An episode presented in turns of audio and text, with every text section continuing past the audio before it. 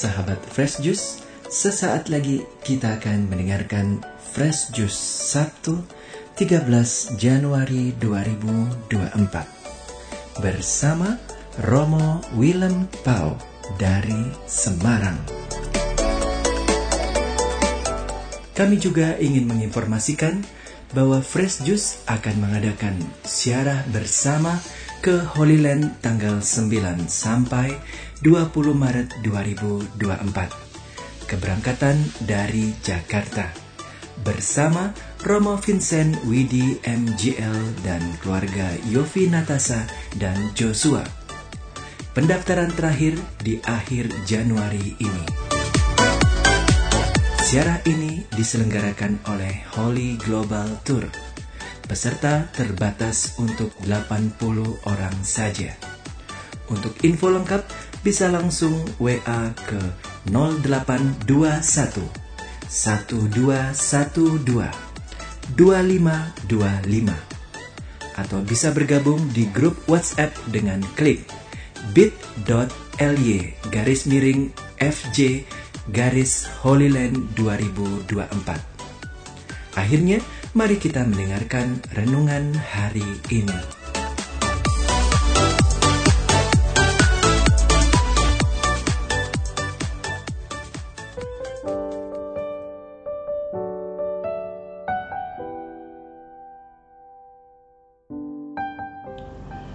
Berkah dalam salam bahagia sebagai yang dikasihi Tuhan dari Paroki Kebon Dalam Semarang, saya Romo Willem kembali menghaturkan jus rohani yang segar.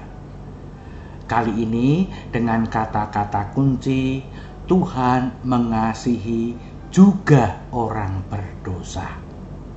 Jus rohani yang segar ini saya racik dari kutipan Injil yang dibacakan di gereja Katolik pada hari ini yakni Injil Markus bab 2 ayat 13 sampai 17. Demikian bunyinya. Sekali peristiwa, Yesus pergi ke pantai Danau Galilea dan semua orang datang kepadanya Yesus lalu mengajar mereka. Kemudian, ketika meninggalkan tempat itu, Yesus melihat Lewi, anak Alfeus, duduk di rumah cukai. Yesus berkata kepadanya, "Ikutlah aku." Maka berdirilah Lewi, lalu mengikuti Yesus. Kemudian ketika Yesus makan di rumah Lewi, banyak pemungut cukai dan orang berdosa makan bersama dengan dia dan murid-muridnya. Sebab banyak orang yang mengikuti Yesus. Waktu ahli-ahli Taurat dari golongan Farisi melihat bahwa Yesus makan bersama dengan pemungut cukai dan orang berdosa, berkatalah mereka kepada murid-murid Yesus, mengapa gurumu makan bersama dengan pemungut cukai dan orang berdosa?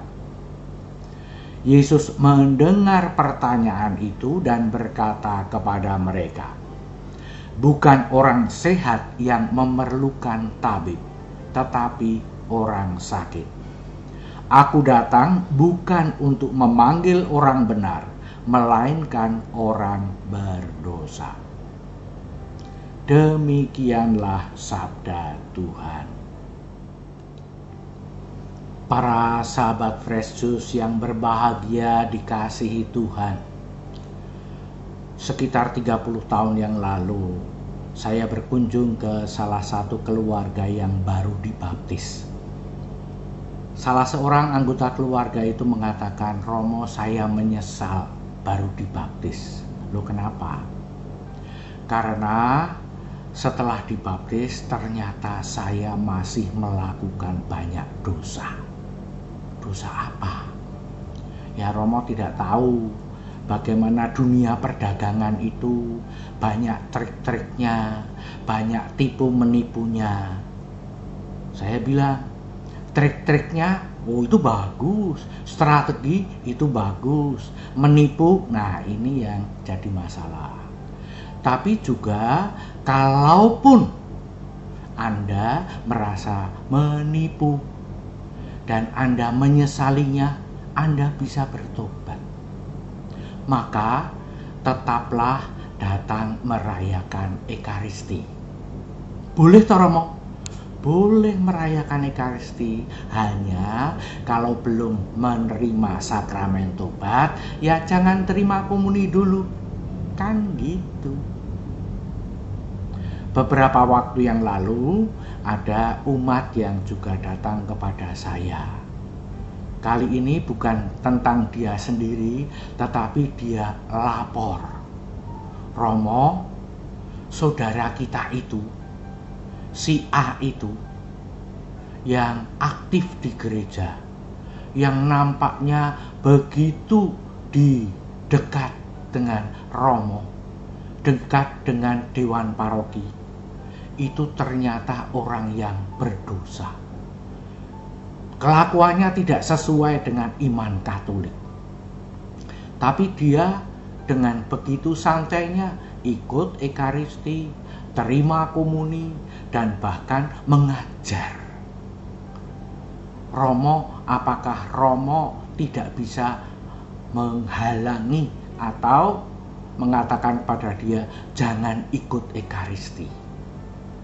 Nah, pelan-pelan saya bilang pada si pelapor ini, saudaraku, justru orang yang berdosa itu perlu ikut merayakan Ekaristi. Sebab apa? Ketika merayakan Ekaristi, kita mendengar sabda Tuhan. Kita berserah kepada Tuhan. Kita mempersembahkan hidup kita, juga kesalahan kekurangan kita kepada Tuhan. Dan Tuhan mengasihi, memberkati kita dalam Ekaristi itu.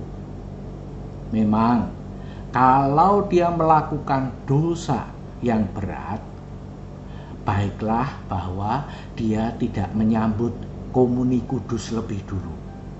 Tetapi ya kalau dosa-dosa ringan kiranya masih layak dan pantas menyambut Tuhan sendiri. Lawong orang yang belum dibaptis saja ya, diajak untuk merayakan ekaristi sesering mungkin Nah, ini sudah dibaptis kok malah tidak boleh ikut ekaristi. Meskipun tadi kalau tidak dengan tobat yang benar, tobat yang baik, sebaiknya tidak menerima komuni suci. Singkatnya, para sahabat Juice yang berbahagia karena dikasih Tuhan. Tuhan itu mengasihi pendosa seberapapun Anda berdosa, kalau Anda sungguh-sungguh dengan semangat tobat yang benar, sesal yang benar, berusaha untuk tidak melakukan dosa itu lagi, rayakanlah Ekaristi. Justru itulah yang dikehendaki Tuhan. Dan saya menyaksikan beberapa umat yang begitu berbahagia bahwa meskipun dalam dosa tetap boleh merayakan ekaristi sampai suatu ketika ia mereka boleh lagi menerima komuni suci sambut komuni suci kebahagiaan mereka bukan main kebahagiaan keluarga mereka bukan main itu terjadi setelah sekian tahun mereka merindukan terima komuni suci. Tidak bisa, tetapi mereka tetap merayakan Ekaristi. Tuhan sungguh penuh kasih, Tuhan sungguh mengagumkan. Para sahabat Fresh yang berbahagia dikasihi Tuhan kita mendengar dalam kutipan Injil tadi. Bagaimana Yesus tiba-tiba memanggil Lewi, anak Alfius. Lewi ini seorang pemungut pajak. Di dalam masyarakat Israel pada zaman Yesus. Seorang pemungut pajak itu kedudukannya memang repot. Ya. Sana sini tidak kebenaran, ya, tidak benar gitu. Mereka sebagai pemungut pajak adalah karyawan dari kekaisaran Roma. Artinya karyawan dari penjajah maka oleh bangsa Israel mereka itu dianggap sebagai pengkhianat bangsa. Yang namanya pengkhianat bangsa bagi bangsa Israel berarti juga pengkhianat Yahweh, pengkhianat Tuhan, pengkhianat Allah. Itu kan sebetulnya kedudukannya sudah jelek sekali ya, berdosa sekali. Tetapi Yesus memanggil, minta supaya Lewi mengikuti dia. Orang yang jelek, orang yang berdosa, orang yang jahat diminta untuk mengikuti Yesus. Ini hal yang tidak masuk akal bagi masyarakat Israel pada waktu itu. Apalagi sesudah itu Yesus kemudian juga makan bersama dengan Lewi, makan bersama dengan para pemungut cukai, makan bersama dengan orang-orang berdosa lainnya. Yesus yang mengajarkan kerajaan Allah. Yesus yang menunjukkan bahwa martabatnya suci, luhur, dan mulia Yesus yang menurut pemikiran manusia seharusnya menghindari orang-orang berdosa, menyingkirkan orang-orang berdosa, justru datang bergaul dengan mereka, makan bersama dengan mereka. Yesus mau menunjukkan kehendak Allah bahwa Allah datang mau menyelamatkan juga orang-orang berdosa. Maka Yesus tidak hanya datang kepada orang-orang saleh, orang-orang baik, orang-orang yang masih suci hatinya. Tetapi Yesus mau menyapa, mau datang, mau bergaul dengan orang-orang berdosa. Para sahabat Fresh Juice yang bahagia karena dikasihi oleh Tuhan. Kita semua dikasihi oleh Tuhan. Ketika kita baik-baik saja, suci, luhur, kita dikasihi Tuhan. Tetapi juga ketika kita lemah, sakit, tak berdaya, malah juga ketika kita jatuh dalam dosa, sesungguhnya Tuhan tetap mengasihi kita. Memang idealnya jadilah orang Katolik yang sungguh sempurna, suci, mulia, jadi teladan, jadi saksi yang jempolan. Tetapi kalaupun ternyata kita masih harus bergulat dengan kelemahan dan keterbatasan kita. Semoga sabda yang kita dengar hari ini mengembangkan pengharapan kita, mengobarkan cinta kita kepada Tuhan, agar dengan sesal yang sempurna, dengan tobat yang sempurna, kita tetap mau dikasihi Tuhan, diampuni dosa-dosa kita, dan tetap mau datang kepada Tuhan tetap mau mendengarkan dia, tetap mau berjalan mengikuti dia.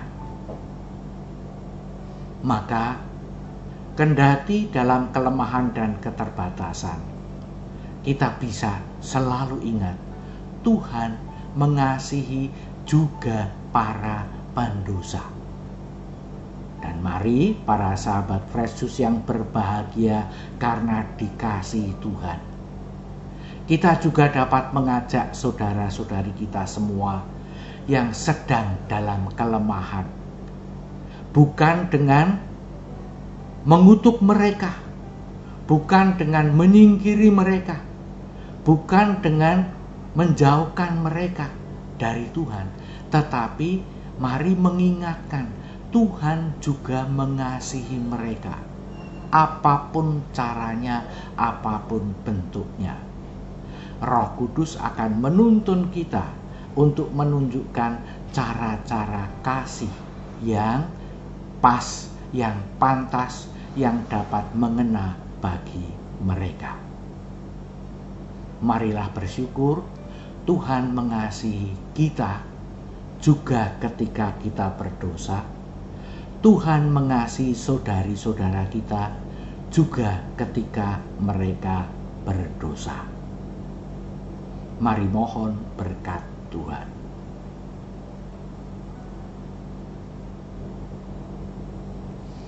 Tuhan bersamamu dan bersama rohmu. Semoga saudara sekalian, keluarga, dan semua yang saudara doakan, orang-orang berdosa yang saudari-saudara ajak untuk bertobat, senantiasa dipersatukan dalam kelimpahan berkat Allah yang Maha Kuasa, Bapa dan Putra dan Roh Kudus. Berkah dalam kamsia, si terima kasih, sembah nuwun, thank you. Berkat Tuhan berlimpah bagi kita semua. Berkah dalam. Sahabat Fresh Juice, kita baru saja mendengarkan Fresh Juice Sabtu 13 Januari 2024. Terima kasih kepada Romo Willem Pau untuk renungannya pada hari ini. Sampai berjumpa kembali dalam Fresh Juice edisi selanjutnya. Tetap semangat, jaga kesehatan, dan salam Fresh Juice.